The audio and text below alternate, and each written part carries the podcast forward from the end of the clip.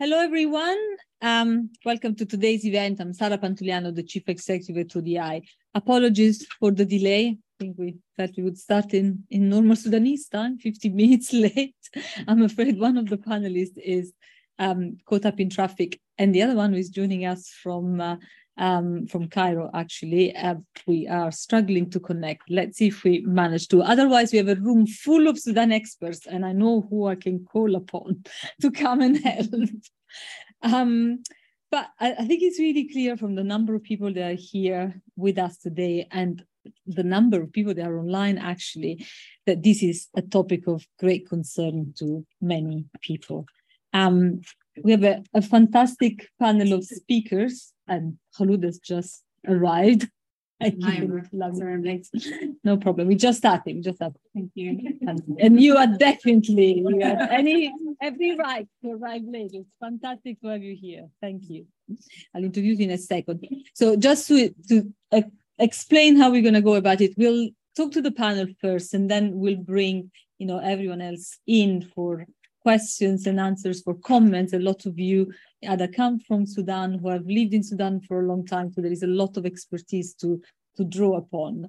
Um, for those who are joining online, and there are more than 600 people joining the discussion online, um, use the chat box is you know in at the bottom of uh, um, the screen to put your questions, put your comments, and then I'll uh, bring them to the to the wider wider audience. Um, it'd be fantastic to hear everyone's perspective. And for those who would like to follow in Arabic, you have an option. This is being you know translated.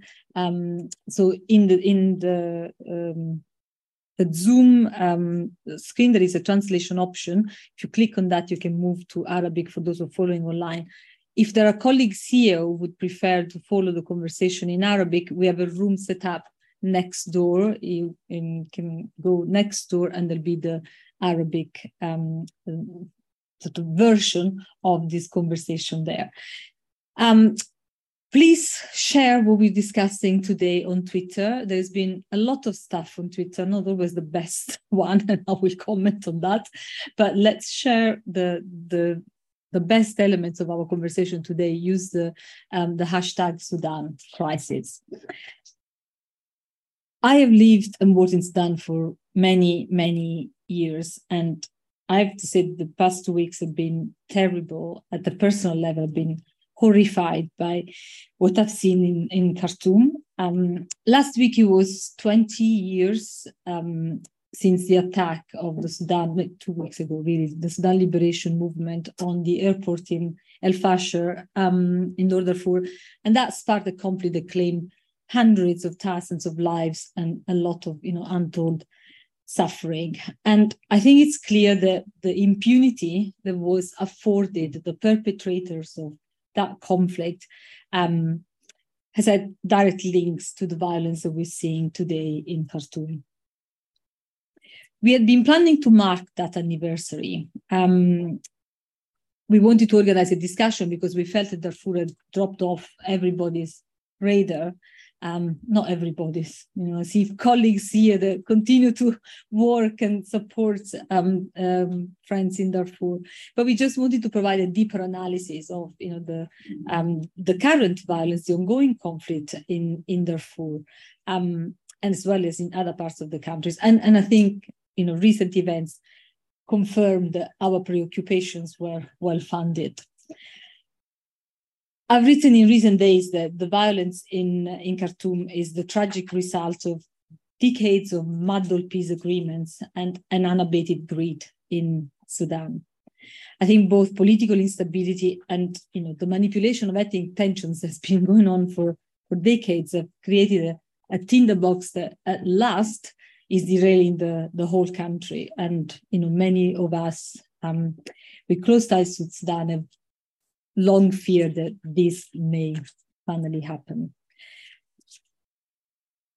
The situation in Sudan has dominated, you know, international media in the past few weeks, but not in a good way. You know, I keep reading and hearing about how to get expats out of um, Sudan, how to, you know, to, to get British sort of um, in, in this country, you know, British um, citizens out of Sudan or, you know, other third party um, citizens. And there's been very little attention paid to the plight of Sudanese citizens who are trapped in Khartoum or those who have made harrowing journeys. Khulud is one of them, you know, to the Egyptian border, border or to Port Sudan or to Wad Medani or wherever else, you know, other Sudanese cities.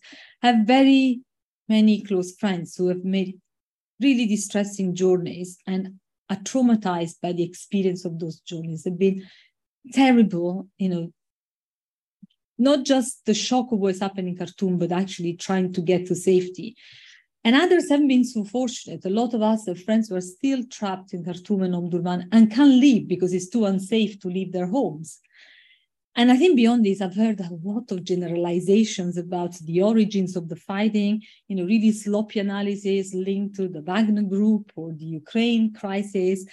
So we decided to build on the event with one, you know, originally planned on Darfur on the 20 years of the, the conflict in Darfur and actually, you know, have a, a group of fantastic Sudanese colleagues and other Sudan analysts to, you know, bring a more rooted um, sort of um, perspective to the discussion.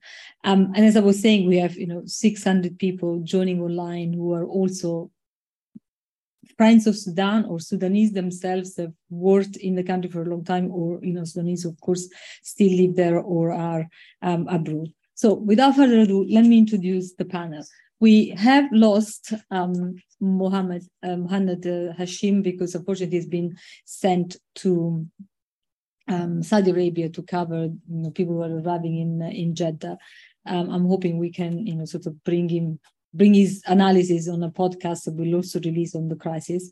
But I'm delighted that Suad Musa is with us. Suad is a long friend from Darfur. Um, she's the author of the 2019 Aidoo Snyder award-winning book, Hawks and Doves in Sudan's Armed Conflict, Al-Hakamat Baggara Women of Darfur.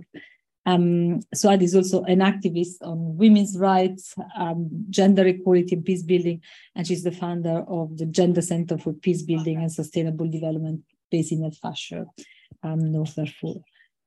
Been joined by Khulud Khair. I am so delighted to have you here.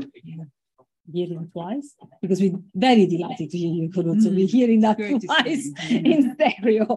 Um, Khulud is the founding director of Confluence Advisor, is a, a policy think and do tank based in Khartoum. He's a brilliant policy and political analyst, a commentator of current events, a radio broadcaster, and as I was alluding to before, Khulud has just fled um, the violence in Khartoum through a dreadful journey and made it to London. And we're so delighted that you are with us tonight, Khulud. To my right, I have Susanne Jaspars. Susanne is a senior research fellow at SOAS. She's, uh, she researches the political dynamics of food in conflict, humanitarian crisis, and famine. She first went to Sudan in 1988 two years before me. um, lived long for time, three years right. in Darfur, long time, and visited many times since. She co-edits Disaster Journal with me and is the vice president of the International Humanitarian Studies Association. And we should have, at some point, I hope, Musa Abdel Jalil, professor of social anthropology and director of the Peace Research Institute at the University of Khartoum. But we've been struggling, even though we did a, a, a line test this morning, there is no sign of Musa. We can't track him on WhatsApp either. So Musa was going to set the scene. I uh, I couldn't fail but to notice that Eddie Thomas is also with us, and because Eddie is a long-standing friend and a very generous soul, Eddie has agreed to help set the scene on the cuff because um, we do need someone to help track you know what's happened from the conflict in Darfur to today and how we've got to today. Eddie, do you mind taking the chair here and joining us on this side? Right. And I think he deserves a round of applause for jumping from the into the fire. Thanks, Eddie. I'm really grateful. If Musa comes online, I tell you that he owes you many, many cups of tea. Yeah, yeah. So, oh, thank you. Thanks. So if you just help us. Five minutes. Yeah, yeah, yeah, yeah. Yeah, so 20 years since an attack on an airport in Darfur turned a long running period of insecurity in Darfur into an out, outright sort of civil war, into a new civil war in Sudan, which was terrible, terrible consequences for the people of Darfur. So many people died, and also a new, a kind of new kind of horror was visited on Darfur, which was called the Janjaweed, which is a very elusive word in Arabic, which connotes horses and devils and G4 rifles. Uh, you know, it's a kind of funny mix up of a word. And what was the Janjaweed? It was a, it was a, a kind of militia which used ethnicity as a re recruiting sergeant. It picked up people from particular social groups in Darfur, social groups who were the most marginalized as far as land rights were concerned. camel pastoralists, who were a social group which had the least rights to land. And it mobilized them to fight against insurgents who were principally from groups that practiced farming, that were sedentary, that had better land rights. So it was a, one of these things where you you kind of fiddled around with um, ethnic relationships. You turned sort of everyday ethnic re relationships into very deep, brutal antagonisms between people. And all sorts of cruel violence was inflicted on the people of Darfur at that time. And it became a huge story across the world, you know, partly because, well, for all sorts of reasons. I'm not going to go into all the reasons why it became famous. But uh, I, am I'd like to talk about the Janjaweed because the Janjaweed turned into a new kind of social formation from, from a group of local, brutal heavies who were prepared to use the worst weapons of war against their neighbors. They somehow turned themselves into an incredibly capable force. Um, and how did that happen? Well, I'm going to jump from 2003 to 2011 to explain that. In, in 2011, some, you know, it's very difficult to know when to date the start of Sudan's crisis. Some people say in the late 18th century, you know, but you can take any any any any crisis point since then. But 2011, that's when South Sudan split off from Sudan. Part of the reason for the crisis in Darfur was that a long-running war in South Sudan was coming to an end as oil was found in South Sudan. So the rebel movements in South Sudan decided to make a deal with the government in Khartoum, partly motivated by oil. So oil was kind of something that brought peace, but oil also brought war because the people in Darfur were not likely to benefit so much from the oil revenues. And part of the reason for the insurgency in Darfur was that armed groups in Darfur wanted to get more of that oil revenue. revenue. And, but the outcome of the peace deal that led to the division of oil between North and South was that the South Sudan seceded from Sudan. And that led to an economic crisis that really affected the whole of Sudan. And within one year of 2011, of the secession of South Sudan, of the end, effective end of major oil revenue, reliable oil revenues for Sudan, about the Ministry of Mining estimated that about a million people were involved in gold mining.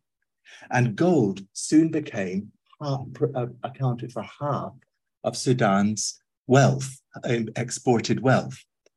So what was needed was a new security arrangement in, in Sudan. Mm -hmm. Until then, you'd had uh, a central uh, you know, a central uh, river, river Nile area, which was relatively stable, which was managed through uh, ordinary techniques of repression and ghost houses and informers. And you had a militia system which was governing increasingly large areas of uh, increasingly impoverished rural Sudan. But the gold system required the ability to manage rural governance and resource extraction across wide swathes of Sudan. Um, and those wide swathes of Sudan were difficult to govern because there were insurgencies everywhere. And Hemeti, the leader of the RSF, was the person who came up with a system for managing all of those conflicts at once, for deploying enormous violence, radiating it across Sudan, and managing resource extraction in the process. So from somebody who started off as a Janjaweed, as somebody who was like just um, managing a bit of local violence for his bosses in Khartoum, he became the system in Sudan. He became the wealth extraction system for the whole country. And um, he and and um, he um, got closer and closer to the center of the state. And in fact, the dispatching of the, the dictator Omar al-Bashir in, in 2019 led to his promotion to effectively deputy president of the country. Now, he was he was an extremely astute politician. He invested. He provided he provided uh, mercenaries for Yemen. He provided mercenaries for the EU to uh, to stop uh, migrants from traveling, which is a huge story, which I hope we talk about today. Um, uh, and he so he was a diplomatic actor. He knows the Russians. He knows the Wagner Group. He knows all sorts of people, and he got right up into the center of power he was part of the government which was established in 2019, which was, which was a transitional government brought about by the bravery and sacrifice of many, many young people who put who, who through their demonstrations, their urban demonstrations, were able to push the dictator out of power. And we had in 2019 an alliance between uh, or a compromise, we should call it, between civilians who, whose legitimacy was drawn from the the, the, the uh, sacrifice and bravery of the young demonstrators in Khartoum, um, who went into alliance with the security forces really to avoid what we see today. They were wanted to avoid a massive breakdown in the country. So they were prepared to do a deal with the devil of sorts, really. Um, now, fast forward now to 2020, October 21, there was a, the, the, the security force, the security element of this, of this, um, of this triumvirate, of this, uh, you know, the RSF, the army, and the civilians. And it actually became a fourfold thing when they brought in the, the armed groups from the, from the peripheries. They brought them into government in a peace deal the security elements of the, of the government decided to throw out the civilian elements in, in October 2021. But they had no political project, no plan for the country. They just had a resource extraction machine, which was creaky, extremely violent, was delivering money, but only for a very small group of people in the country. And they didn't have anything to offer the country, but they but it was all it was known that they were going to fight for who got control of this machine. And that fight, we all, I mean, many people could see that that was a possible outcome for Sudan. But I must say, as a foreign person who kind of has been writing about Sudan for a while, I hate to pronounce curses on Sudan to say it's a failed state, it's going to be, it's on the brink of disaster. I think we all didn't want it to happen, and we all knew that Sudan had managed not to let it happen through its, there's been a hundred years of peace in Khartoum. We all knew that that could maybe continue somehow or other. It may even have been that some people on the military side were trying to prevent this happening, were postponing it until the last minute. I don't know what crisis happened that sparked the current situation, but basically, two military who have the, exactly the same interests, which is to make a lot of money and be as nasty as they want to be, um, have decided to fight each other. And it's a terrible, terrible cost. Thank you Thank so you. much. So, Thanks, Andy. I mean, I really appreciate you. You can sit, you can say here. I mean, you, absolutely. I think we, you can enrich the panel with more um, insights. Uh, that was incredibly succinct and you know accurate and to the point i mean we can discuss and, and add points but you know in in in five minutes i think you captured the essence of what you know we've been seeing over the past 20 years and what we're seeing today um, susanne you've just been looking at all the material that we have published in disasters over the past 20 years um, on darfur mm-hmm. um, are there lessons that you take from all the material that you have reviewed as you know all the scholarship over the past 20 years apply to what we're seeing today? Um, yes, yes, there's certainly um, a lot of lessons to be learned. It's actually, we've been publishing on Darfur for 40 years. So I mean, the first article was on the um, the economy of the Berti, I think, by uh, Ladislav Holy in uh, 1980. Um, so yes, it's 40 years of publications on Darfur, pre-crown crisis and and and um, and throughout. Um, so if there's lessons to be learned, I would say there's maybe, you know, of course, there's many, many lessons to be learned, but I would say I would pick out three. One is the, the very, very long lead up to the current crisis. Um, another is the importance of um, analyzing the political economy and how it changes. And then there's specific issues related to humanitarian programming.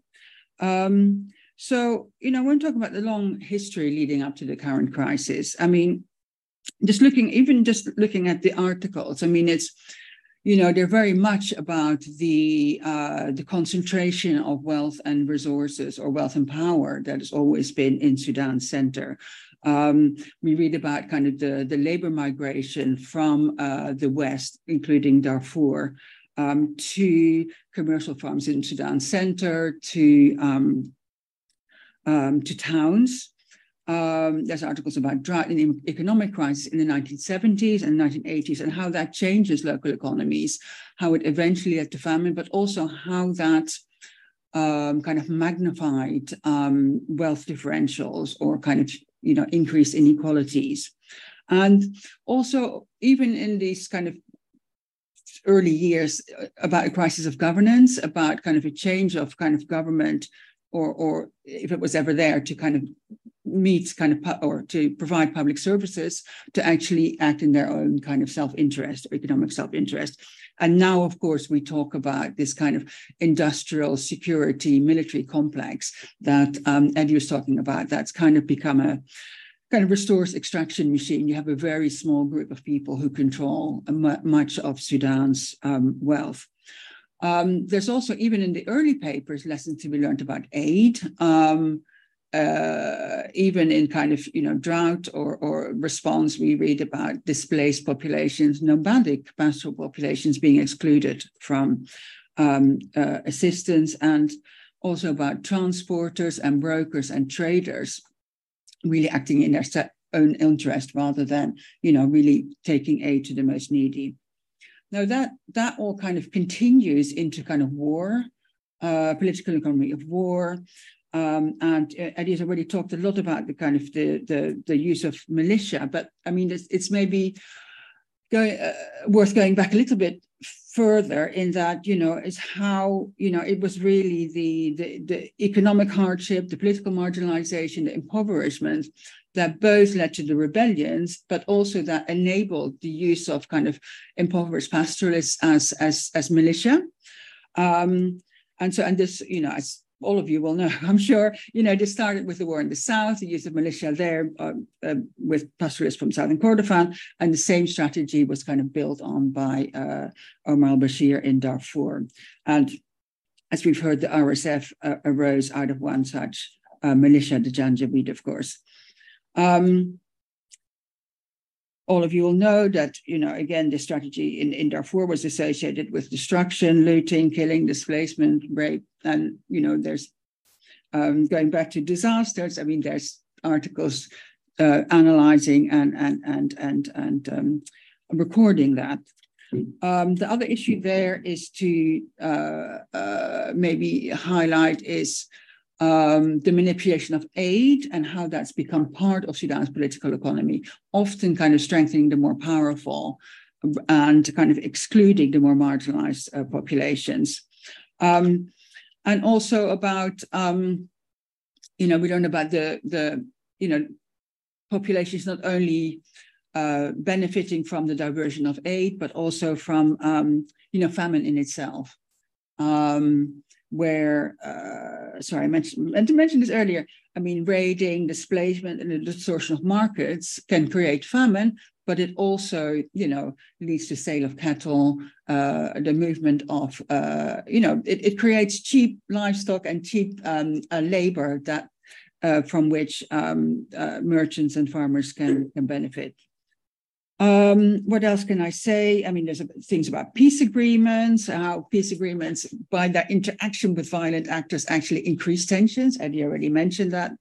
Um, and also kind of the limits of um, food assistance and safety nets in what they can achieve. They, they haven't been able to address the inequalities in Sudan um, or even address the kind of the grievances of the, the marginalized.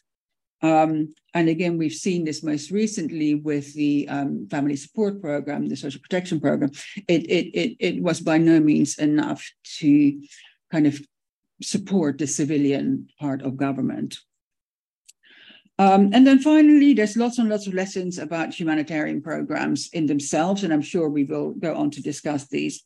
Of course, there's a need for protection of civilians, and you know, I'm sure we'll be talking about ICRC and the Geneva Conventions, but also, you know, there's articles about frameworks for protection of children, about protection of livelihoods, about aid and um, protection technical issues about the, the risk of disease when you have uh, concentrated populations, again, very relevant now um, on the importance of even uh, importance and often the neglect of working with Sudanese organizations.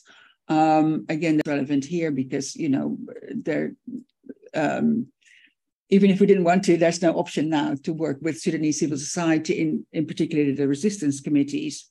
And then finally, and again, I'm sure we come we'll come back to that, but the importance of mobility and migration both as part of Darfuri livelihoods, um, whether it's pastoralists looking for pasture or in search of safety or in response to the threat of famine.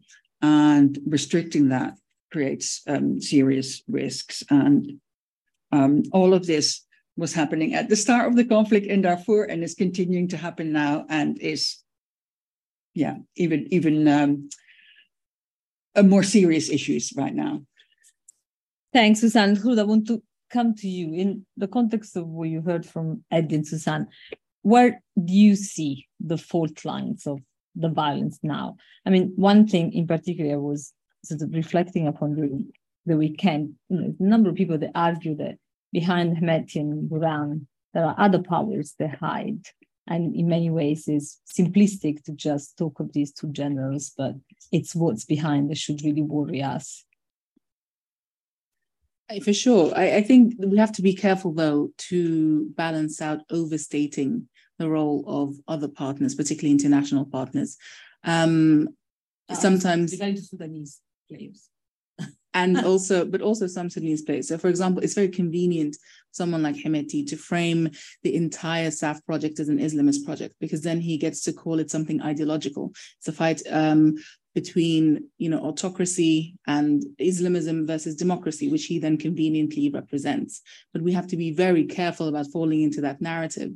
Um, because sure, there are, of course, Islamists who are engaged in SAF and they are causing a lot of instability in SAF as well. There seem to be a lot of centers of command of control um, emerging, which is very dangerous for SAF as an institution, but also for the way that this conflict can then um, develop. If we see a fragmentation in SAF, obviously that's going to be very difficult then to de-escalate some of these uh, conflict dynamics.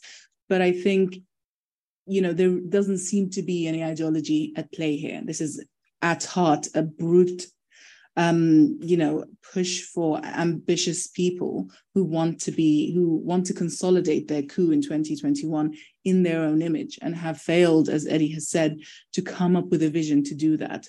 And so effectively, when they ran out of road, particularly here on the SAF side, when there was no way to delay signing the framework agreement, when there was no other option that they had put on the table, when their uh, engagement with, frankly, unsavory characters in um, the FFC2, people who backed the coup and therefore could never get the kind of legitimacy that they wanted, they had no other option but to force a, a confrontation, which, as Eddie said, most of us knew was absolutely a, a potential. Right? It was a possibility that it could happen. I think on the Hemeti, you know, on, on the RF, on, on the RSF side, they have struggled to get junior partners, quote unquote, that they can rely on. In other words, there they have sort of forced squeezed themselves out of any engagement with the Islamists because Hemeti is both a political and financial competitor to the Islamists and the NCP. He sort of swallowed up a lot of their assets with the um, in the, in the transitional period. And of course, he was the one who arrested Bashir. And so they've never managed to forgive him for that. And so for, for him, he has no recourse to the Islamist umbrella, which, which I remember at one time fully embraced him. Um, so he has had to sort of try and curry favor with the Democrats. And that's a very, I say Democrats, it's a very loose term, but um, he finds he's finding that quite difficult to achieve because they themselves, of course, realize how toxic he is and um, trying to rehabilitate him, as they have tried to do, as the international community has tried to do in the framework agreement process, is very difficult. And even now, um, I think most Sudanese people don't want to be pulled into a conversation of when having to choose one general over the other because they have spent over four years rejecting assiduously the military project as well as both Burhan and Hemeti. And unfortunately, the longer this um, this conflict goes on, the more I think particularly in, in the, within the international community, we may see a push to choose one party over the other. And we may see that reflected also on the ground with certain elements of Sudanese society also feeling they have to make a choice one way or the other. Um, and then we'll start to see this more of the civil war scenario, you know, sort of playing out. Fortunately for now, we're still mostly seeing armed actors settling old scores with alongside their junior partners in within an urban setting, but we haven't yet seen civilians picking up arms in Khartoum. We are seeing that, starting to see that much, much more in Darfur. And I think what this conflict very clearly demonstrates is that there is no compartmentalization of conflict that like used to happen in, within the Bashir years. You know, this, the war in the South was fought in the South. The war in Darfur was fought in Darfur. That is no longer the case. Um, these things are, of course, have been interconnected for a long time. I personally hate the term intercommunal fighting because it absolutely obfuscates the extent to which conflict dynamics in places like Darfur are absolutely linked to what's going on in Khartoum, particularly after the Juba Peace Agreement of 2020. But I think now, hopefully, we'll be able to do away with that term and really look at these linkages because that's the way to figure out what kind of solutions can, can come to the fore and what really needs to be kept front and center um, regardless of who gets involved, um, what kind of junior partners come into play, what kind of narratives are being fought. You know, this uh, this is a conflict that is being fought in the streets, on the ground. The information war is being fought online. You know, there's particularly at the beginning we saw Hemeti and Burhan every day on, on an Arabic news channel. We've seen very vigorous tweeting on both sides, lots of statements. You know, this is, there's an info war that's being fought here. And now with these new um, negotiations that are coming up into the fore, either the Saudi one or whatever is being proposed by the South Sudanese or whatever Israel might have planned. This will just be, frankly, a new front for this uh, conflict rather than anything meaningful. I think we've seen that pretty well in the way that the uh, ceasefire negotiations have, have borne out. I think I'll stop.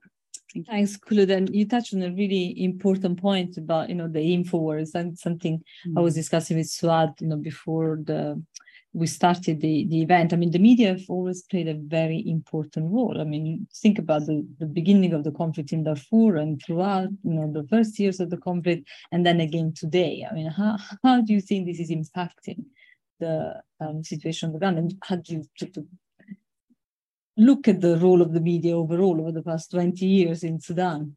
Yeah. Uh, thank you, Sarah. Uh, thank you all for uh, attending. And uh, when we look uh, back now, um, the situation is really is not different uh, on the, than 20 years ago. Um, uh, the crisis experienced in Sudan, in Darfur. So we are just like repeating the same kind of cycle of of uh, of, uh, of humanitarian crisis. And when we look at the media at that time, 20 years ago, actually there is no um, WhatsApp, there is no social media. Mm. And uh, most of the people also are not aware, especially in Sudan, and then that they can contribute to this. Even the interest of the conflict in Darfur was not like uh, uh, among all the Sudanese. and then the whole thing is likewise concentrated on among the Darfuri population. That people they go and they talk and they also come and demonstrate and protest here in the United Nations and go to the um, embassy and so on. And now the situation is completely different. And uh, this really is, uh, it has become worse in terms of the information that we get about this conflict. There is contradicting information. Uh, you cannot uh, really uh, uh, understand the truth, what is going on. Even for people who live in Khartoum, they cannot, you don't know what is going in the next neighborhood, what you don't know what are these planes are uh, uh, shelling and what is a RSF is So it's really a completely chaotic situation in terms of the information you get out of all of this media. Even the media, the local media, that has become now, now the majority of Sudanese, they don't listen to the local media. And when we go to the Arab sponsored uh, media, then each media, each, each uh, you know, channel, they serve the interest of the party um, to whom they have, uh, they, they, they, or with whom they are, they have these ties and uh, they have interest. So there is no authenticity in all the information that you receive. And uh, now we have the BBC also, they come to the fore, and then all is about this uh, evacuation and so, things. so it is nothing.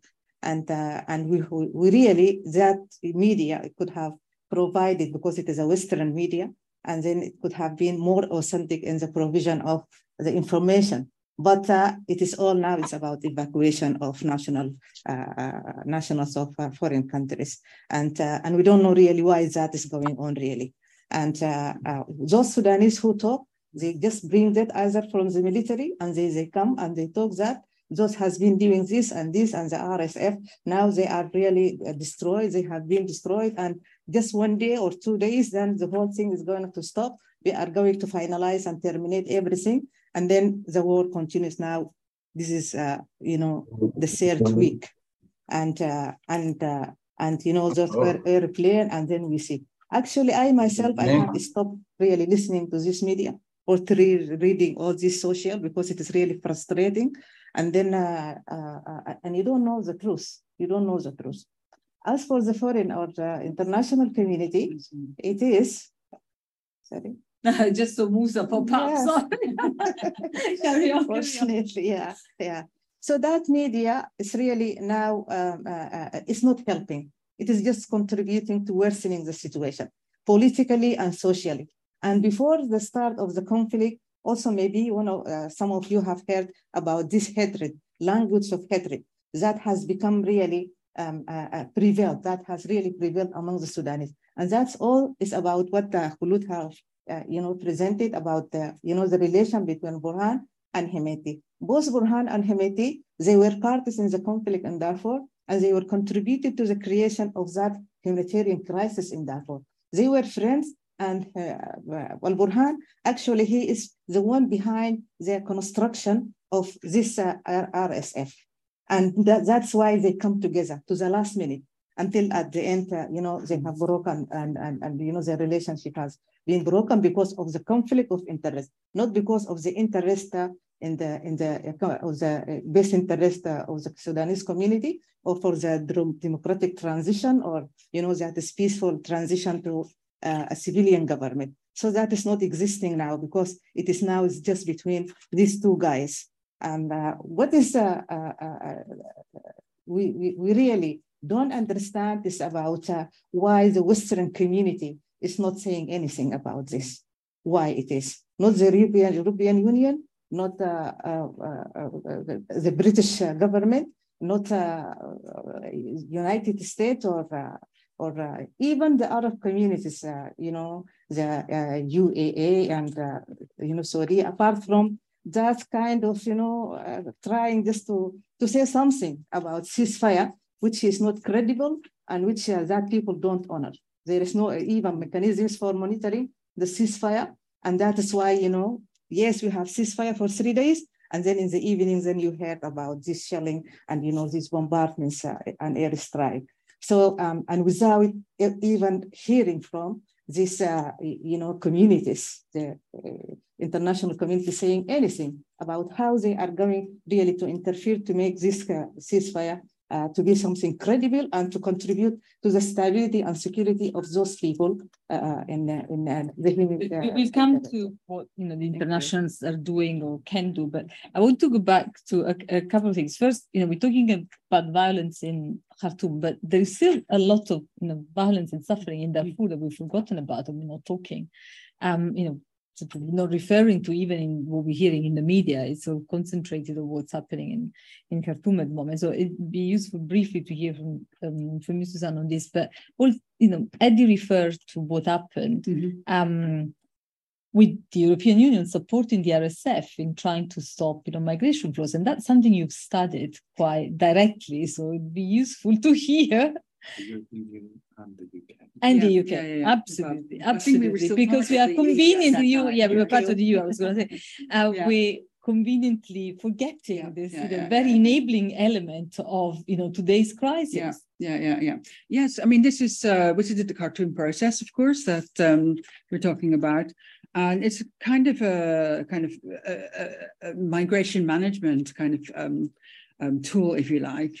Um, but maybe go back a, a little bit further. I mean, myself and Margie Buchanan Smith, we we did a study on migration from Darfur to Europe in 2017, 2018, and um, part of it was looking at this the, the policy. And at the time, there were a lot of kind of rumors that um, the EU, I mean, there were rumors at the time that the EU was paying the rapid support forces to, um, I mean, they were paying for kind of border border control uh, measures and I think also ways of, I mean, controlling trafficking. Um, and um, at the time, you know, there wasn't, we didn't, um, we said there were rumors that was believed, and even if even if the EU wasn't paying um, the RSF directly, they were giving the message that they didn't want people to come to Europe from um, Darfur in this case. Um, and I was actually just checking. So, so that's how we put it at the time. I mean, there was a strong message going out.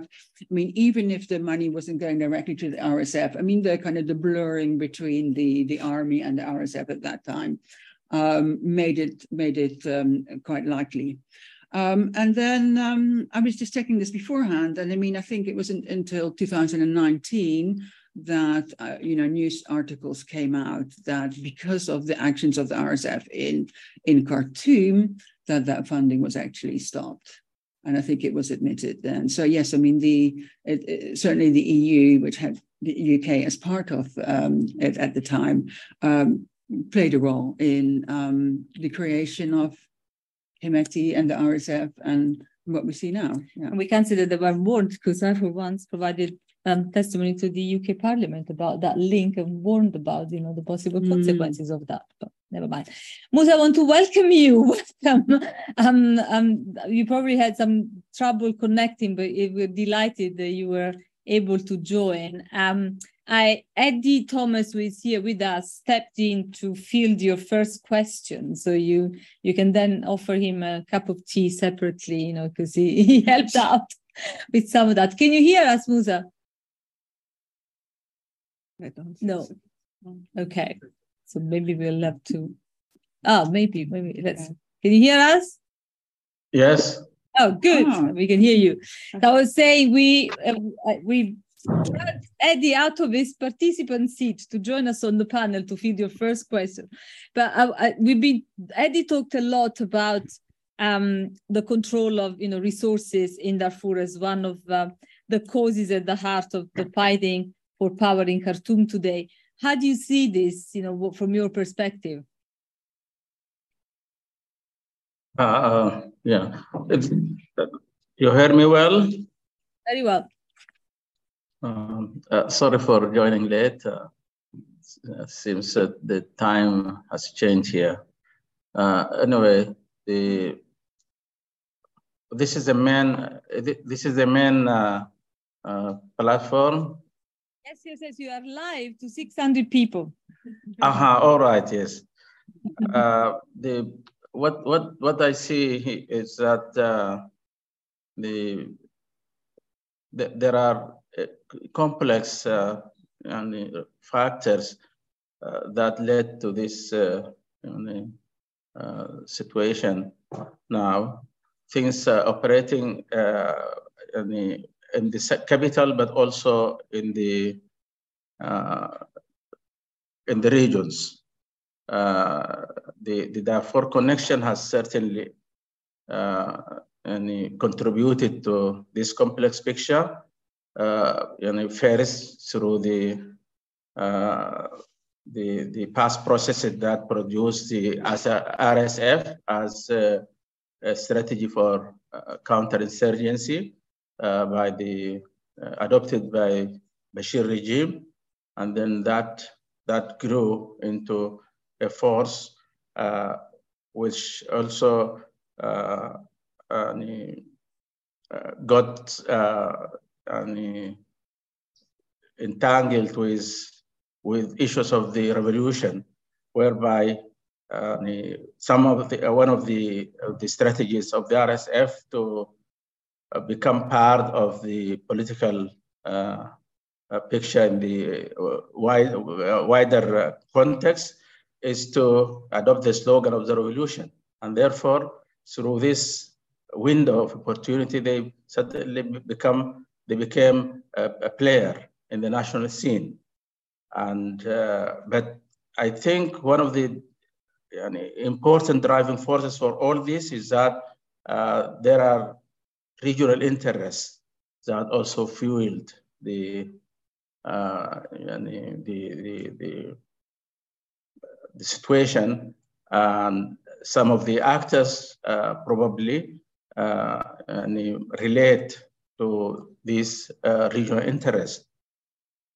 And therefore, uh, now the, this, this situation of uh, broken uh, war uh, needs to be sorted out not only by bringing the Sudanese uh, and, to, to a platform to discuss and uh, and, and uh, develop a common ground for uh, agreeing on what to do, uh, but also the, the, the influencing uh, regional actors need to be considered as well.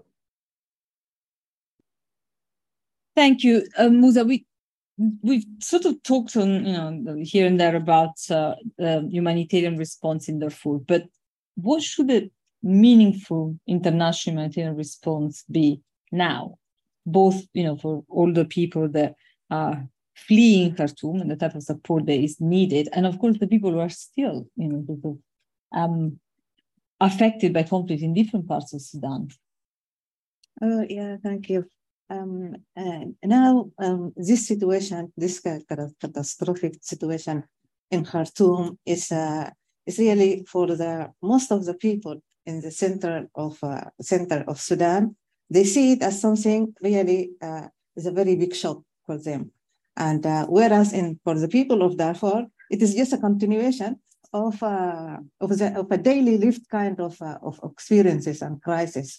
And uh, because they develop the knowledge and even they develop the mechanisms and resilient mechanisms on how to, uh, to flee the situation, to escape the situation, including fleeing to the neighboring countries um, the humanitarian issues that has been going on, uh, because now we are talking about 20 years ago, and now we, uh, we have got now into the same standstill, like standstill situation now in Khartoum. Um, um, taken into consideration the differences in the infrastructure in, uh, in the center of Sudan, which is not available in Darfur now because those people now they go through ships and they go through the, the, the right trucks and you know cars, and, whereas the people of Darfur uh, at, at, this very moment, they just, uh, you know, especially women, because they are the most who are affected. So they carry on their heads, they carry on their, with, their, with pregnant women, they have, they uh, carry children on their backs, and then also they drag children on their heads, and they travel more than 50 kilometers or miles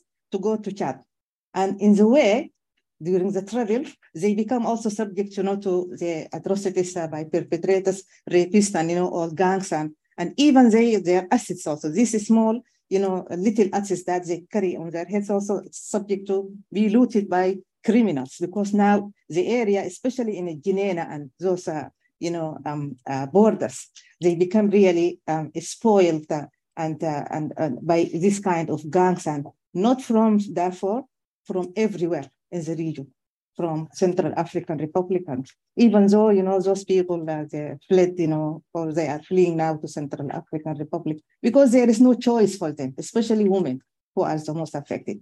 Now, when we come to Khartoum and we see that uh, all the thing, because uh, that is also the nature of the governance system of Sudan, that everything is concentrated in Khartoum. And there is nothing, no outlets in Darfur or in other regions all the industry, food industry, drug industry, whatever industries are all concentrated in Sudan, in, in, in Khartoum, Khartoum or Port Sudan. So that now the situation has uh, been that all these industries have been looted or completely broken, including drug industries and pharmacies and uh, shops and everything. And then so that is not means that there is no supply of commodities to the people, whether in Sudan, whether in Khartoum, and, in the other regions, especially in Darfur. So now there is a problem now of supply, supply of commodities, basic commodities. And you know, like flour, because the industry of the flour, the firm of the flour has been destroyed and has been burnt, and in and, and everything now. So there is there is no that is one of the crises now is faced by by the people uh, here in Khartoum and in uh, in Darfur. And as I uh, I said at the beginning that maybe Darfur people they have developed that kind of resilience, and because those rural people still they try to cultivate uh, uh, their lands or you know practice any kind of farming whenever there is a you know there is a chance for them because also they are you know they are lurking uh, also um, around you know those perpetrators and stopping them or preventing them to go and to you know um, to farm. Um, so we have gender-based violence and especially rape and you know those people because it is the women who go and do this kind of activities. So now uh, the Khartoum people, they don't have any other, they don't have resilient mechanisms, which makes the situation really hard for them. And that means that the circle of the needy people and the people who are vulnerable to lacking everything, including security, become really very wide.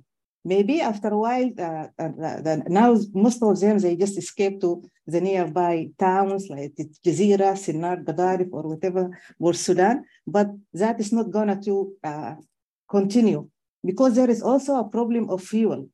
Now the fuel, a gallon of fuel, of uh, gasoline in Al-Fashir is $100, $100.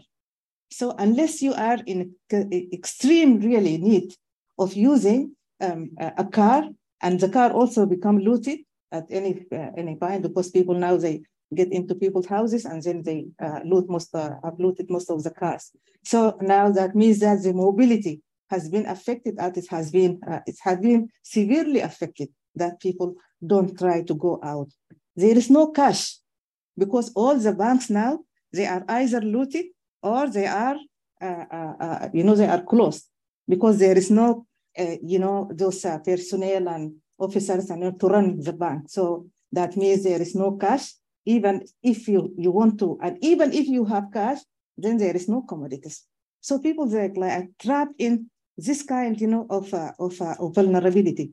That and even if you have cash, you have a nice house, then also you become subject to looting and subject to to be killed.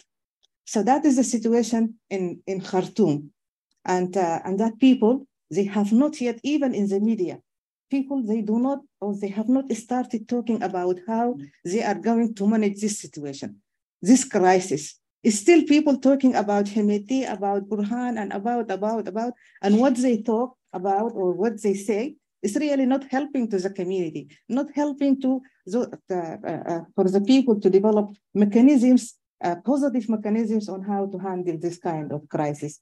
So that is the realistic situation. The health, uh, we are talking about that 70 or 80% of hospitals and health centers is, is uh, uh, uh in Khartoum has been out of, uh, uh, of, of, of, of, of, operation. But when we go there to the regions, especially in Darfur, there may be only two or three or five hospitals, and these hospitals are not working there have been also um, uh, uh, uh, unnumbered people who get killed in Darfur as a result of shelling and a result of stray bullets. That is not counted in the figure that people talk about because all everything now is just concentrated in Sudan, in, uh, in, in Khartoum, about Khartoum.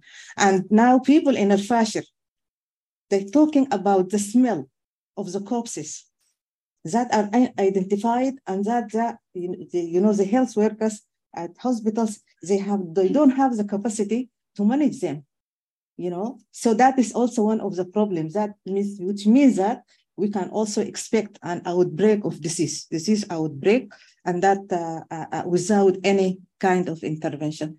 And that's why we really need an immediate intervention. We need a strong call of intervention, humanitarian intervention, to come to Khartoum and us as the, and also to, to Darfur. Because now we don't have any information about what is going on in South Kordofan and in Nuba Mountains. Because if something happened here, it uh, inevitably has uh, its impact on other regions. But now it's just that the people of Khartoum talk about Khartoum and people of Darfur talk about Darfur because they know actually what is going on, but other people are not involved. So we need really intervention. We need also ceasefire.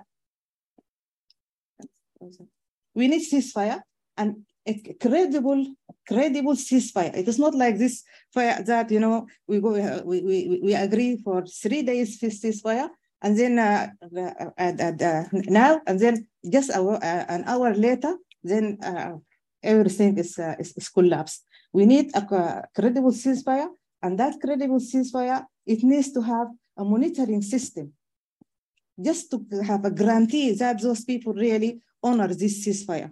So it is not just like ceasefire and just and that it. And this is you know, at this point we need really the involvement of international community and especially the UK government. We need, and I don't think that because this is something doesn't have money, it doesn't need money that uh, people they pay people they just have to uh, to uh, to to uh, strengthen their influence and to push hard for, for those people. And I think they have the they have the power to do that.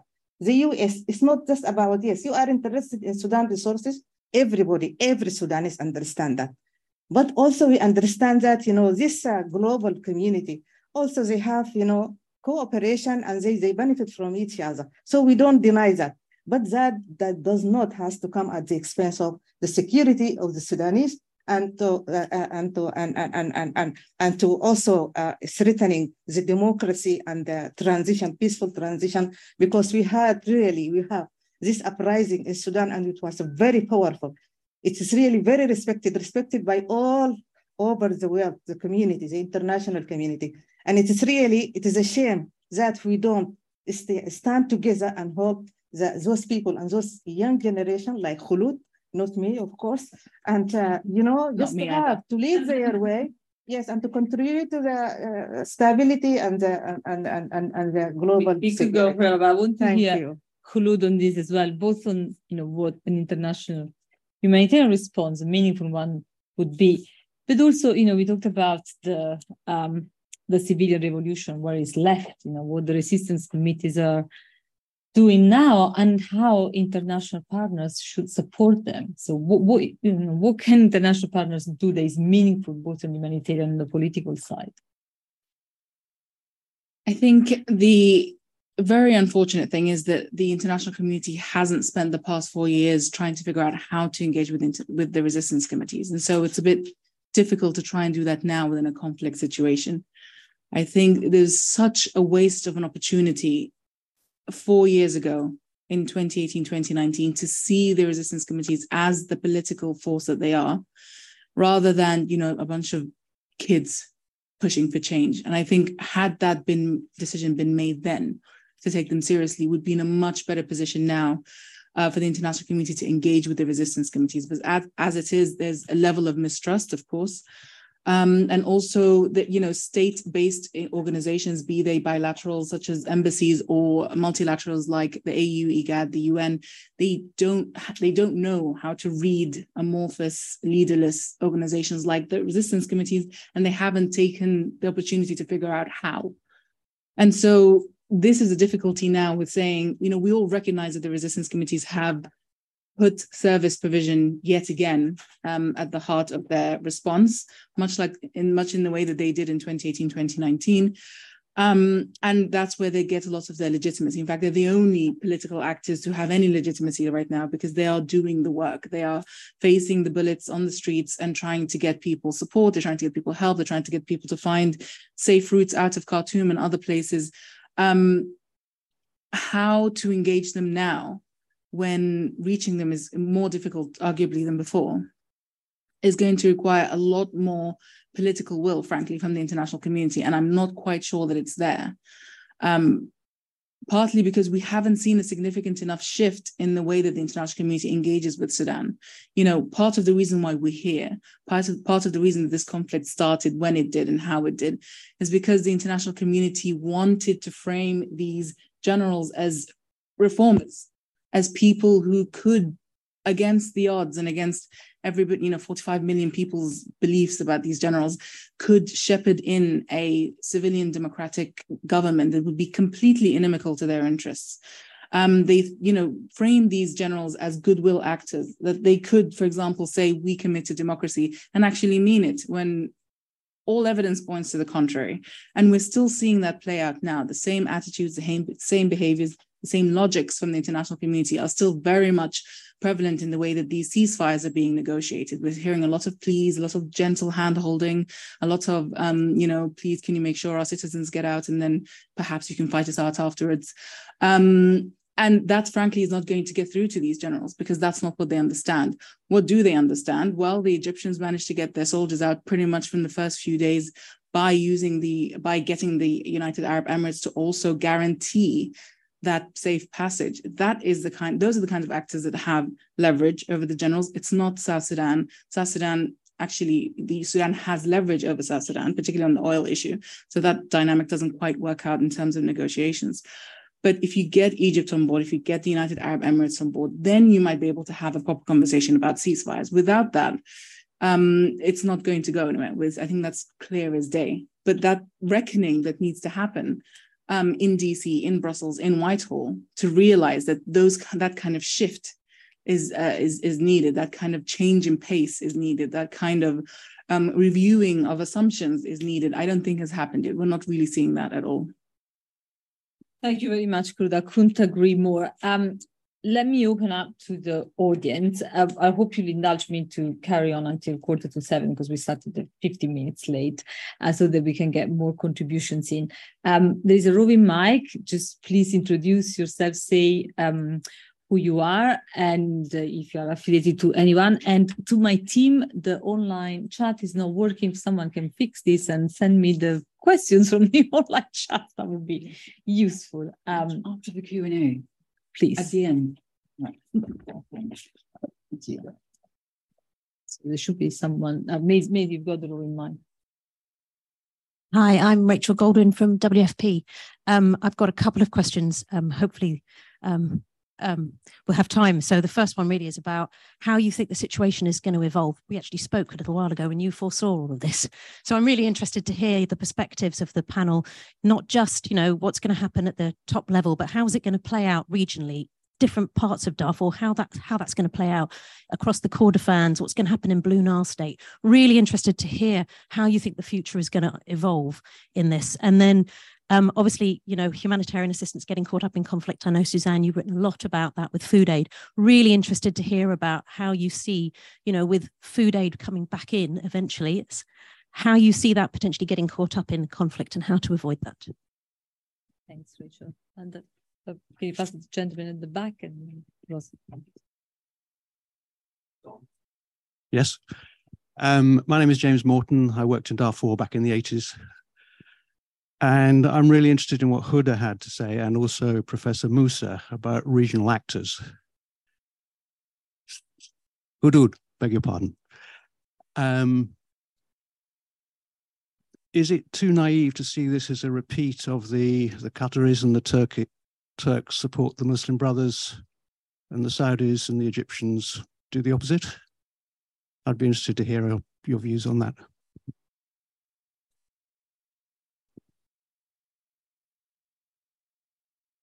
Um, well, first of all, I, I, just wanted to say I very much agree with what Khulud had to say about the Egyptians and the UAE as being the two countries that probably have the most leverage and which need to be persuaded very strongly by international actors to use that leverage if we're going to stand any chance of getting a credible, monitored cessation of hostilities as a first step.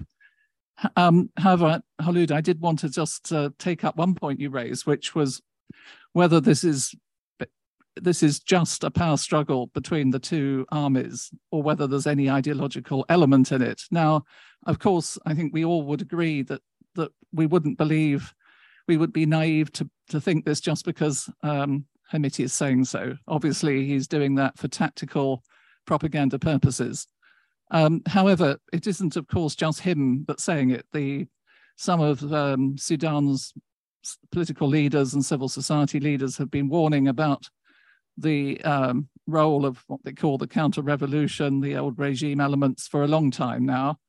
Um, and uh, now, with the war raging, some of the junior army officers and indeed some of the former army officers who might who have been invited to sort of go back and into service, they've refused to do so because they object to the current army leadership. Also, um, we've seen in the run up to the war over previous months, we've seen efforts um, to reactivate the Popular Defense Forces, uh, who we know obviously are a sort of ideological militia. And during Ramadan, um, there were lots of videos circulating of the National Congress Party supposedly banned, calling, um, well, both for the release of former President Bashir, but also calling on the Islamist Shadi battalions to be reactivated and that sort of thing. So even if one dismisses what Hemeti has to say, do you, would you not say that there was at least some uh, involvement of the National Congress Party and the Islamists about which we should be very worried, and that this should be taken into account by the international community in the way they set about trying to negotiate a credible cessation of hostilities and what follows on from that. Thanks, Roz. Hello, my name is Muhaidan Hagga. I am Sudanese, basically live in the UK for 13 years. Especially for Guinea, basically. Uh, for last two weeks, I don't know why the government released the gun for the civilian after they fall down. Why particular at this time and how is different from the civil war from Rwanda? So how is different from the Rwanda civil war in 1994? Thank you. I think I'll start with this and I'll add a couple from the online audience. And if you have time, we'll do one more yes, round. I have small comment Oh. for the panel for you. Actually, uh, yeah, yeah. My name is Bushra, Bushra Rahama, a human rights activist. Uh, kindly, you know, actually, as head of panel, eh, you have used the kind of uh, stereotype in your delay. Please, if there is any delay, just refer it to the person who delayed, if you please. Fair point. Absolutely. I, mean, I use the stereotype about Italians as well, of which I'm one. Um, can um, right. So I was gonna um, add a couple of questions from uh, the online audience. So uh, there's a question from Margie Buchanan Smith. Uh, we are hearing about some local negotiations that so far have halted the fighting in, for example, El Fasher at Dain in Darfur. Uh, what role and importance do the panel members see for this kind of locally negotiated agreements in finding a way out of this conflict?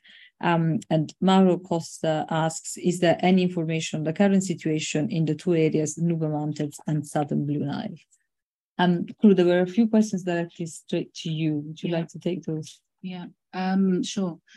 Um, I'll leave the question on humanitarianism to Suad, but um, just to your point that I, you know, I saw this coming. I think we all sort of did.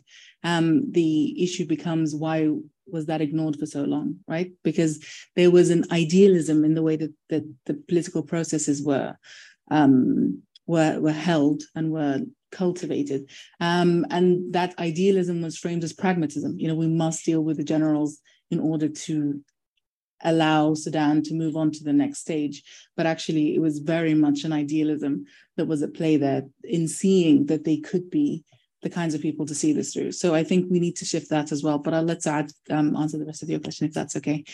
Um, the question to the gentleman at the back um, and to Roz, which is kind of linked. Um, the, the Egyptians, I think, have made the wrong call. Quite clearly, they're listening to Bashir loyalists in Cairo, who seem to have said to them, back us and SAF and the Sudan armed forces in order to bring us back to power, and we will see through your interests. And more importantly, we will not engage with the Muslim Brotherhood activities, the broader Muslim Brotherhood activities in Egypt, bearing in mind that Egypt has designated their Muslim Brotherhood as a terrorist organization in 2014. What the current, what the recent release of NCP bigwigs, you know, the real ideologues, the ones who have been there since before even the, the NCP, when it was the National Islamic Front, um, and who grew up in that tradition of regional is political Islam, not just in, in Sudan, I think that should ring alarm bells in Cairo. That whatever pact they may have made with the NCP, that it would that effectively they would only try and engineer their own return, actually may not be playing out anymore, and that the return of these new um, newly released prisoners might change that calculation massively. So I think Cairo has an incentive now to try and, and sort of end this rather than supporting one side, obviously, the Sudan armed forces. And linked to what you were saying, Roz, I think we have to, it it can be true at the same time that the Islamists are using this conflict to re-engineer their return and that Hemeti is overstating their influence in order to create this ideological battle. I think what we're seeing is initially the Islamists, as you say, they were very emboldened by the ways in which um, the political process was failing effectively to gain any traction. We saw a lot more Islamist public presence. They had public iftars, they had press conferences, um, they had statements coming out. There was a new political front that was created by an alleged, um, well, convicted terrorist. Um, and we'd never seen that kind of public display by the Islamists before. Clearly, they felt that the political environment warranted or could allow for their return in a way that wasn't possible in 2019, 2020, 2021, etc., even after the coup of 2021. The Islamists have, first of all, war is their comfort zone. They have they survive very well within the context of conflict in Sudan. So this is absolutely in their wheelhouse. Secondly, this is exactly the kind of destabilization that could bring back their return because they do still have constituencies. As you say, they have the Popular Defense Forces, armed public, armed civilian militias that they're able to help hasten any sort of or support these Sudan armed forces, which we know is quite fragmented, very ill equipped, and not exactly up to fighting weight. I think what they what some of them have tried to do is make use of the of the chaos to try and re-engineer um, themselves back into positions of uh, political advantage. I'm sure there are some, particularly within the Transitional Military Council, well-known Islamists who want to use this as a way to get, you know, to get to to sort of entrench their their power, particularly vis-a-vis Burhan. Um, and Burhan, we knew anyway, has become increasingly more um, expendable, much in the way that Bashir did in April of 2019. And so the question then becomes, you know, right now, his presence is able to somewhat mitigate the, re, you know, sort of the more hardline Islamists from taking over the Sudan armed forces. But soon that may not be the case. Soon, soon he may go, and this will be an entirely Islamist project led by someone like Kabashi or Ibrahim Jabir, who are much more of the Islamist uh, cloth. Um, and then I think we'll see a shift. But it's worth, I think, trying to seize the opportunity before that happens. Because once that happens, it, it, it's sort of a new threshold, it's a new phase of the conflict that I think will be difficult, more difficult to de escalate. So, do you want to add um, anything on humanitarian question from Rachel? Uh, yeah, I'll just go back to this al Fashir. Um, you know, um, the local. Yes, this is a local mechanism that was uh, uh, used in Al-Fashir by the locals and to, which he helped really and, and succeeded in maintaining uh, security in Al-Fashir and also in Ad-Dain and also partly in, in Nyala. And uh, uh, because now we need, we really need, uh, we understand that the Sudanese that this war, there is no winner in this war. And uh, and the defeat is defeat for the whole society, Sudanese society, because we are going to see thousands of people dead and you know vulnerability and maybe also lead to uh, uh, you know uh, very very bad and worse outcomes that is a division of the country and civil war and this is the uh, what is going on among sudanese people that they want to avoid so uh, and at the same time they don't want international engagement um, in the solution in, in Sudan. And, and that is also to avoid, you know, this conflict of interest of this uh, international community and regional blocs that when they interfere, then that is their Sudan, they has to pay for that. And they don't do it for free. Then so it's about the resources of Sudan, manipulation of the resources, manipulation of the people. So that's why they want to keep as minimum as possible the engagement of settling this uh, problem uh, uh, uh by the international community and you know these regional blocs. This uh, and to go back to our you know reconciliation mechanisms. In Darfur, as uh, also in Nuba Mountains and you know all these peripheries, um, they used to have reconcil- very strong reconciliation mechanism. And, uh, and they are always because the regions is, uh, is, a, is, a, is an environment, is a field, and uh, is a context of conflict between tribes and um, between ethnic groups. And, uh, you know, it's just something habitual that people get into conflict. But conflict in the past did not really escalate into this kind of level of uh, which what uh, uh, like what we are seeing now. So that's why the people of uh, it, and also we understand is that the Inqaz government also has weakened these mechanisms and, uh, and, and was really very keen not to lead, uh, not to let any kind of, of success among those people of the Ajawid, which is the local institutions, reconciliation institutions, and for conflict resolution, and then weaken these uh, uh, these uh, uh social organizational uh, mechanisms and bodies. Now, those people of Darfur in Al Fashir, when those people, uh, the, the RFS and the military, they started, you know, bombing and, and and shelling and you know shooting, then the military are based in the Qiyada and the RSF, they are based in, uh, you know, because they stay um, and then uh, as uh, they guard some of these strategic uh, strategic uh, buildings or facilities uh, in Al-Fashir even though in Al-Fashir there is no such kind of strategic facilities that is important as sport as, as important as the, the, facilities in Khartoum. But anyway, it is also a center of uh, of the presence of those of different uh, factions, you know, rebel groups and RFS, and uh, it is a really, really chaotic situation. Uh, so when they started, you know, shelling, and the, the victims become the people and children and uh, more than almost 200 people and children like 50 child, um, they, they died.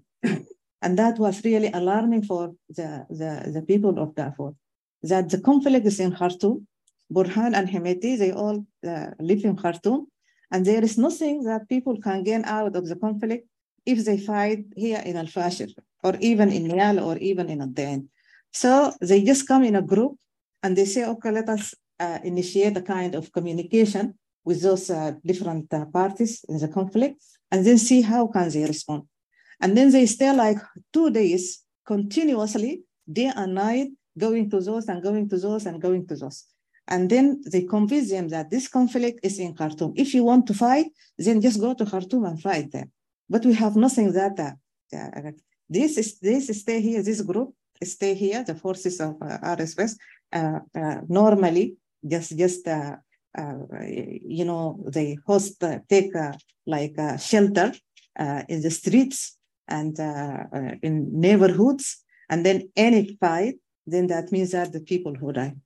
And then so anyway in the end they listen to the ideas and, uh, and, and, and, to those people and they say okay uh, we understand that and, and we respect it and we are not going to fight and that was on the 16th of, uh, which was on, on Sunday, uh, the second day of, of the fight. And they, they stopped.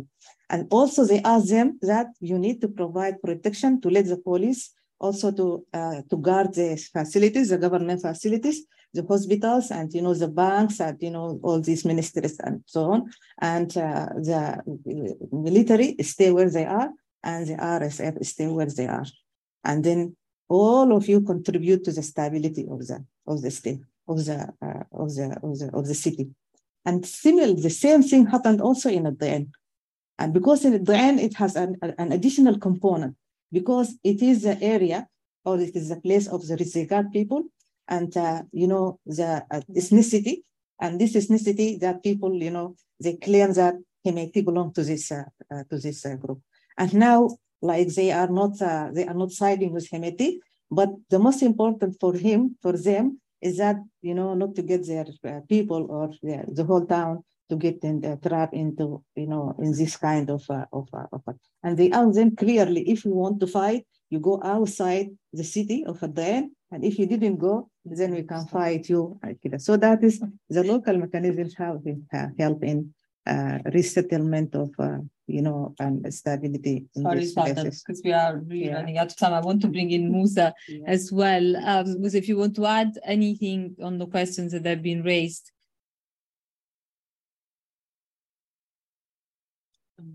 You're on mute, or we can't hear you.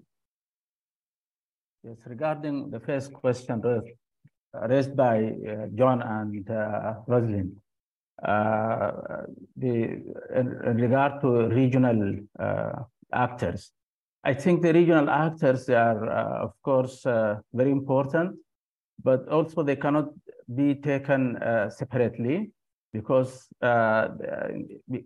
each of them, you know, answers to different interests and they cannot uh, come together to solve uh, the problem. And I think they are also subject to uh, international actors that have equally, they have interest as Khulud was saying. So uh, I think the, the, the best thing is to bring all these actors together uh, to have a, an overall leverage. The regional actors should, should be uh, leveraged by the international actors uh, and unfortunately, both the regional and international actors uh, don't have that uh, enough will. We have seen it not only now during the crisis, but during the past four years, where uh, they could have been, uh, you know, more effective. Uh, and and the, the, the card of the revolution would not have been derailed but they were very slow in the response. The, the signs for regional actors to dominate was very clear, but the international actors were very slow in showing their uh, their, their response towards that. Now it is it's, it's, it's, it's quite different, uh, difficult, and I see that we are moving towards uh, the Libyan model, uh, where despite the presence of uh, powers like NATO, still uh, regional actors like, like Egypt, UAE, and Turkey were operating. And now we have that mix, which is complex and uh, simply the country is abandoned. I'm really pessimistic, and I, I see that uh, we, are, we are going to that direction. And we are unable to, uh, I don't see any, any, any uh, force uh, showing enough will to, to, to, to actually avoid uh, that destiny. Regarding uh, the local uh, local peace uh, activities that uh, Margie asked about, yes, as Suad was, was saying, community matters, and we have this example of of Somaliland, uh, where the, the society uh, really uh, managed to, to get the country going. But the situation in Darfur is, is a little bit different because we are surrounded by countries that are actually engaged in the, in the, in the process. And we, we, we, we are landlocked. And so while uh, this will have a, a, limited effect of at least uh, operating a local ceasefire. But uh, if there is, if the if the war protracts, then such local uh, arrangements will not be able to uh, to to produce chances for uh, operating lifeline for uh, uh, bringing rations, food, and uh, drugs from outside. that would require the powers of a state. And, and we don't, and it's very difficult to build up such local affiliations through different states in order to have a, an alternative state to the uh, Sudanese said that the, that uh, the warlords are being uh, are, are, are, are engaged in uh, fighting about. So it, will need to, to engage all the Darfurs, uh, much of the Kordofans, to have a big, uh, you know, area uh, of locally operated uh, social governance system, and they need somewhere one of the neighbors to, to allow, you know, operations to come through, say like South Sudan. If South Sudan cooperates, then there is a window of opportunity because there, there are um, open borders between uh, East Darfur and South Sudan, through which local, through which uh, uh supplies can reach the Darfur, the areas in Darfur that have uh, local peace uh, being uh, operated. So I, th I think there is some uh, some chance that these local peace operations, if they they they are expanded to to to involve several states, they can operate through the south. And we have this example of Lifeline that was done in the 80s during the height of, of, the war between the South and South Sudan and and and, and, and or, or, the South and the uh, Bashir regime uh, when the, the such uh, operation was uh, was done through the neighboring countries. Unlikely today, I'm afraid, Musa. Very quickly, Susanne. Um, yes, very quickly on. Um, I mean, I think we, we can have a much longer discussion about um, food aid. Um, just in one minute, and then I want to make one other point. I mean, obviously, access is an issue now. Um, working, I mean, what I've already said in lessons learned, working closely with uh, local communities or civil society, the relief committees, not sorry, the resistance committees have already played a, um, a big role, including in the camps in, in Darfur, in kind of improving accountability of relief aid. Obviously, there'll be need to look at um, cash transfers because most of the IDPs have been receiving cash transfers. You have high prices, banks are closed, mobile money is not working. Um, but also to think, I mean, think very carefully about um, what private sector companies you're working with, because you know the ones that are most likely to be able to overcome the biggest the the, the constraints now are the are the big uh, companies, which which were previously linked to the well, were linked to the previous regime.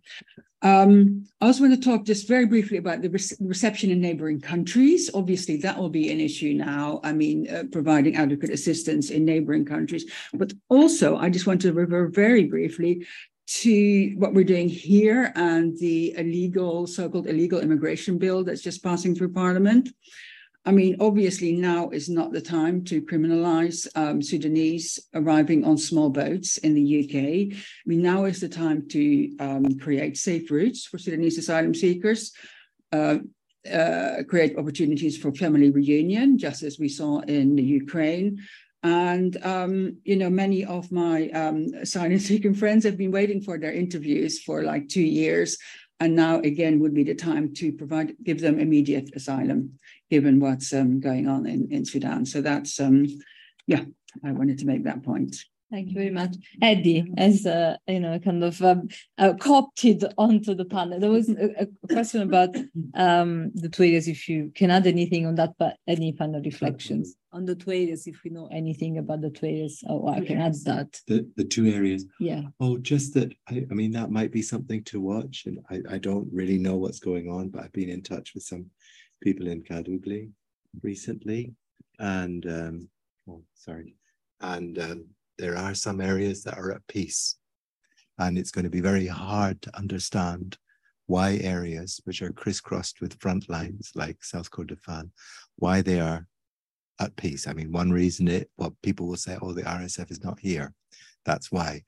Uh, but I mean, there, it's it's more than just that. We need, I think, uh, looking at areas which are able to escape the uh, conflagration um, is something that you know might be able to help think through future possibilities for Sudan at this extremely dark moment.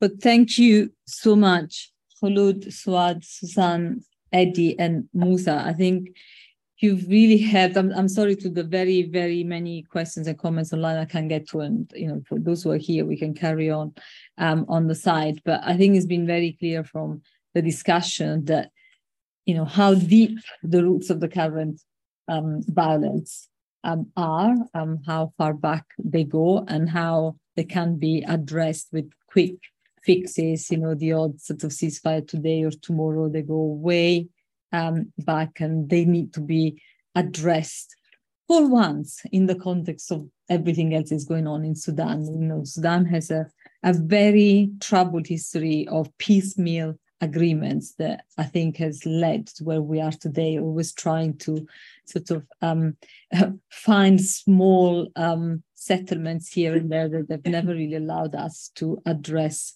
the overall picture. And from everything we've heard today, it's also very clear that um, the international engagement continues to be wanting in so many ways, from the way we are not really responding properly to the humanitarian crisis to the way the political negotiations are not really focusing on what is needed most, and particularly supporting Sudanese civil society that has been so brilliant over the past few years have really shown us what it can be done with movements of social change and then of course not welcoming asylum seekers here when you know they are here in many other countries. Um, when they're most in need and i think for all of us that care about Sudan and the Sudanese, we can at least make our voice heard with our representatives, you know, with you know, in, in the countries where uh, we live, you know, with the people we elect um, in our parliaments, because it's important, you know, to act. There are 45 million people that are affected by um, a very long history of violence in Sudan, and I think the Sudanese have suffered enough.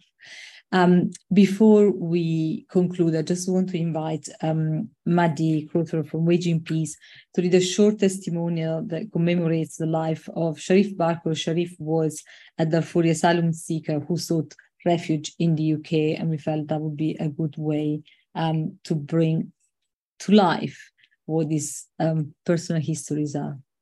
Yeah, thank you so much. I think you've just, oh, should I come up there? Sorry.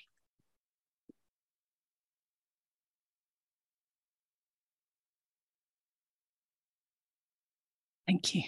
Yeah, you've just introduced that um, brilliantly. Um, I think we felt that taking this beyond policy, beyond statistics, would be an important way to mark the 20th anniversary in the situation we're in at the moment. And just to expand on what Susanne said, um, as you'll hear in the testimony, it's a blending of what's happened in Sudan historically, but also what happens when people reach the UK. Um, many people from Sudan come to the UK many to live here and under you know various immigration uh, manners, but many to claim asylum. Uh, Sudan is historically in the top 10 countries of origin for asylum seekers to the UK. It was at the in the last immigration statistics, it was the eighth highest uh, country of origin with a very high grant rate. And that obviously shows no sign that it will be reducing in the years ahead. Um, way beyond these evacuation flights, you're going to see people coming to the UK from Sudan. And the only tools that the UK currently has to deal with that um, are very poorly equipped to deal with Sudanese cases. And I completely echo what Susanne says about um, granting those who've had their cases very delayed uh, asylum or giving them mechanisms like streamlined asylum processing. Um, you know, to criminalize those who arrive via small boats is not appropriate. Um, anyway, the testimony of Sharif Barko or Majed Hassan, as he is also known, illustrates some of these tensions, I feel. So, Sharif Barko was born in 1961 in Sendikoro village, Darfur. He was a member of the Masalit tribe and grew up in a large family. He was intelligent, practical, warm, and generous. He worked as a peasant farmer from an early age, and he was also a house builder, shepherd, and livestock and agricultural trader. One day, while selling mangoes, he spotted a woman in the distance and instantly fell in love.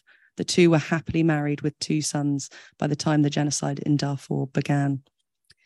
Sharif was, of course, caught up in that violence. Um, he, w- alongside others, trying to protect his people against the Janjaweed, he was captured and taken to a jail in Khartoum, Sudan's capital city. He was detained in secret and tortured. Sharif's uncle used bribery to get Sharif released and insisted Sharif would be killed unless he left the country. His uncle found a smuggler to fly him out of Sudan. When they landed, the smuggler told him to wait in the arrivals lounge and that he would return soon. After hours of waiting, terrified he would be imprisoned or deported, Sharif was eventually accompanied by immigration to immigration by a helpful passenger. He, he was told he was at Heathrow Airport in London. Despite the terrible persecution he had fled, his asylum application failed. He lost his asylum support allowance and became destitute. In desperation, he made a second claim under a different name.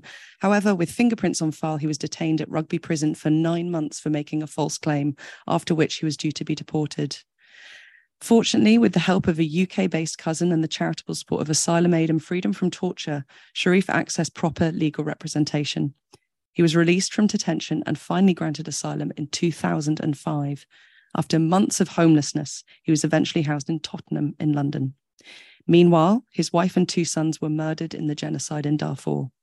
In his new flat in Tottenham, Sharif showed a photograph of his two sons to a friend. This was all he had left of them, he'd said. As Sharif tried to integrate into British life, he faced barrier after barrier. He struggled to access English classes and other training. He was limited to low paid, insecure manual labor, working as a panel beater, security guard, warehouse cleaner, and Uber driver, among other jobs. His first application for citizenship was rejected, but Sharif finally became a British citizen in 2013, 10 years after he'd arrived. He became involved in his local community, sharing his story to highlight the experiences of refugees. In 2005, he featured in the film Darfur House, where he and three others built a traditional Darfuri house at the Museum of Childhood in London. He was even the basis for a character in Sonja Linden's Crocodile Seeking Refuge, which toured the UK in 2006. In 2019, he joined the delegation of Haringey Welcome to present a petition to the EU Parliament, European Parliament, sorry, calling for UK migrant and refugees' rights to be considered in the Brexit deal. He saved his meagre earnings to help rebuild the wells that were destroyed in air raids in Darfur. At the end of 2014, he went to Australia to visit his niece, Salha, and work as a farm labourer. It reminded him of Darfur, the heat, nature, and a simpler life. Sharif and Salha decided to return to Sudan together. Sharif changed his name by deed poll to Majed Hassan so that he could finally visit Sudan. On his first visit in 2016, he remarried before returning to the UK. He went back every year to be his, with his wife, who had remained in Darfur. This was just around the time of the revolution, to explain. So, Sharif wanted to bring his new wife to the UK to live with him, but yet again faced a multitude of barriers that would have taken years to overcome. In 2020, they were expecting their first child. Sadly, Sharif's wife died during childbirth. He returned to Darfur at the end of 2020 to arrange to bring his baby daughter to the UK. However, on Saturday, 16th of January 2021, Sharif was killed during an armed attack on a camp for displaced persons in Al Geneina, the regional capital of West Darfur. He was helping civilian women and children escape to safety as the camp came under siege. When he was injured, Sharif was taken to a friend's home. However, he was followed by members of the militia, brutally beaten and shot dead alongside his friends. The ongoing violence was so intense that Sharif's body could not be retrieved for two days. I share that in the full knowledge that El Geneina is today facing similar levels of violence that are happening far away from the media lens.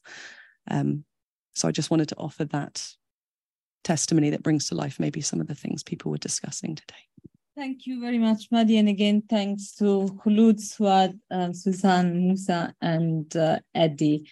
Um, all we can do is try to amplify what's happening throughout Sudan and try to make sure that we will our political leaders to push for um, some form of engagement that is meaningful and lasting. Um, for those who hear, there are some Sudanese snacks out there. Thank you for everyone who's joined us online, and please join me in thanking the colleagues who have been speaking to them.